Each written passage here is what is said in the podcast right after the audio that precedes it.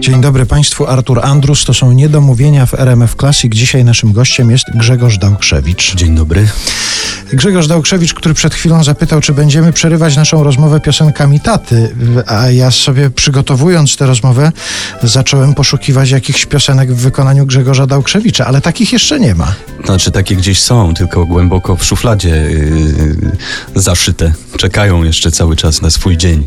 Nic nie nagrane? Nie, nie, nie, nie, nie. Ja, ja, się, ja się tak bym nie odważył chyba. No ale Jeszcze. jak tutaj tata, czyli Krzysztof Dałkrzewicz, wyjaśnijmy, e, był gościem, to ja go zapytałem, a co gdyby padła taka propozycja, żeby nagrał płytę razem z synem, aktorem Grzegorzem Dałkrzewiczem? On był nawet chętny i nawet pozytywnie zareagował na taką propozycję. A co syn?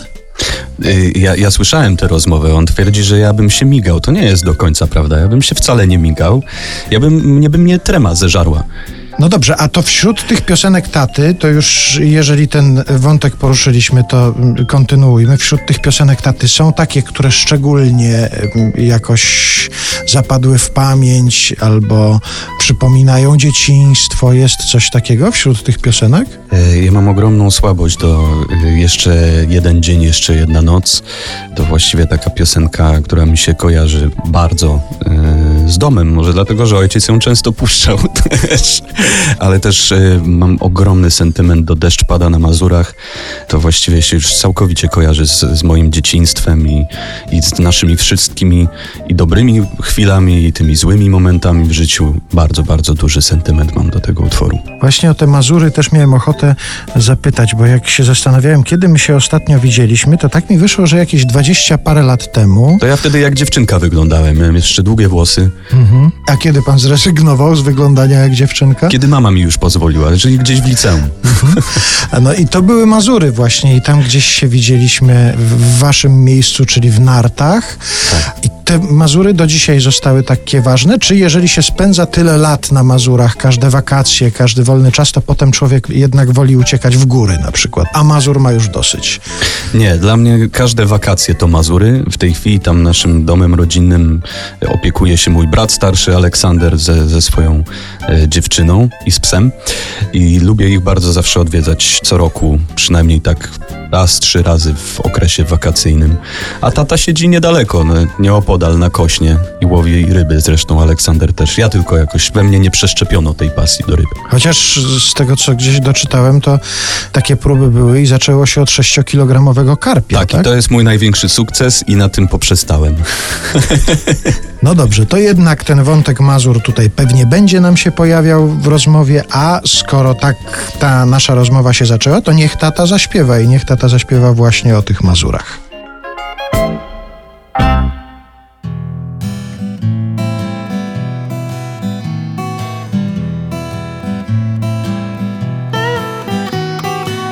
Trzecia butelka na pustym stole Pod lampą dym ogromna chmura. Tłuszczem zachodzą oka w I ciągle pada na Mazura. Tłuszczem zachodzą oka w I ciągle pada na Mazura. Mokry listonosz przy bramie stoi Z kartką z nadmorza, którą ktoś nadał. Sąsiadów chłopak znowu coś zbroił A na Mazurach ciągle pada Sąsiadów chłopak znowu coś zbroił, a na Mazurach ciągle pada.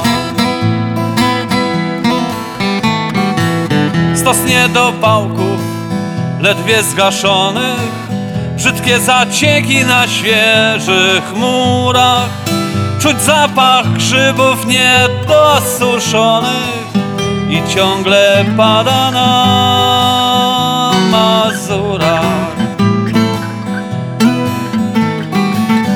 Czuć zapach grzybów niedosuszonych I ciągle pada na Mazurach.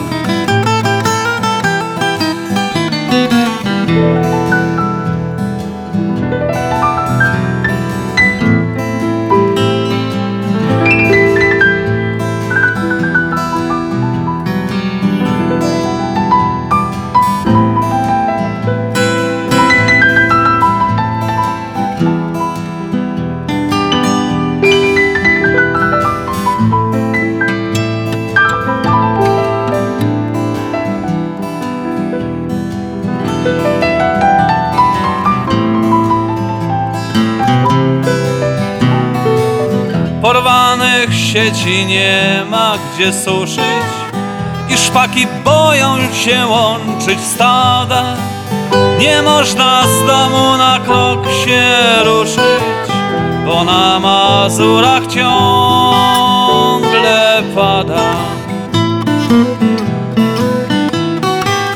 Nie można z domu na krok się ruszyć bo na Mazurach ciągle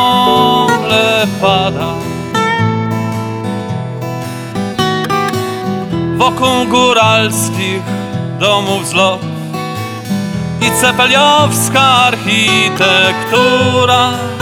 Nie widać już mazurskich chat, więc niebo płacze na Mazurach. Nie widać już mazurskich chat, więc niebo płacze na Mazurach.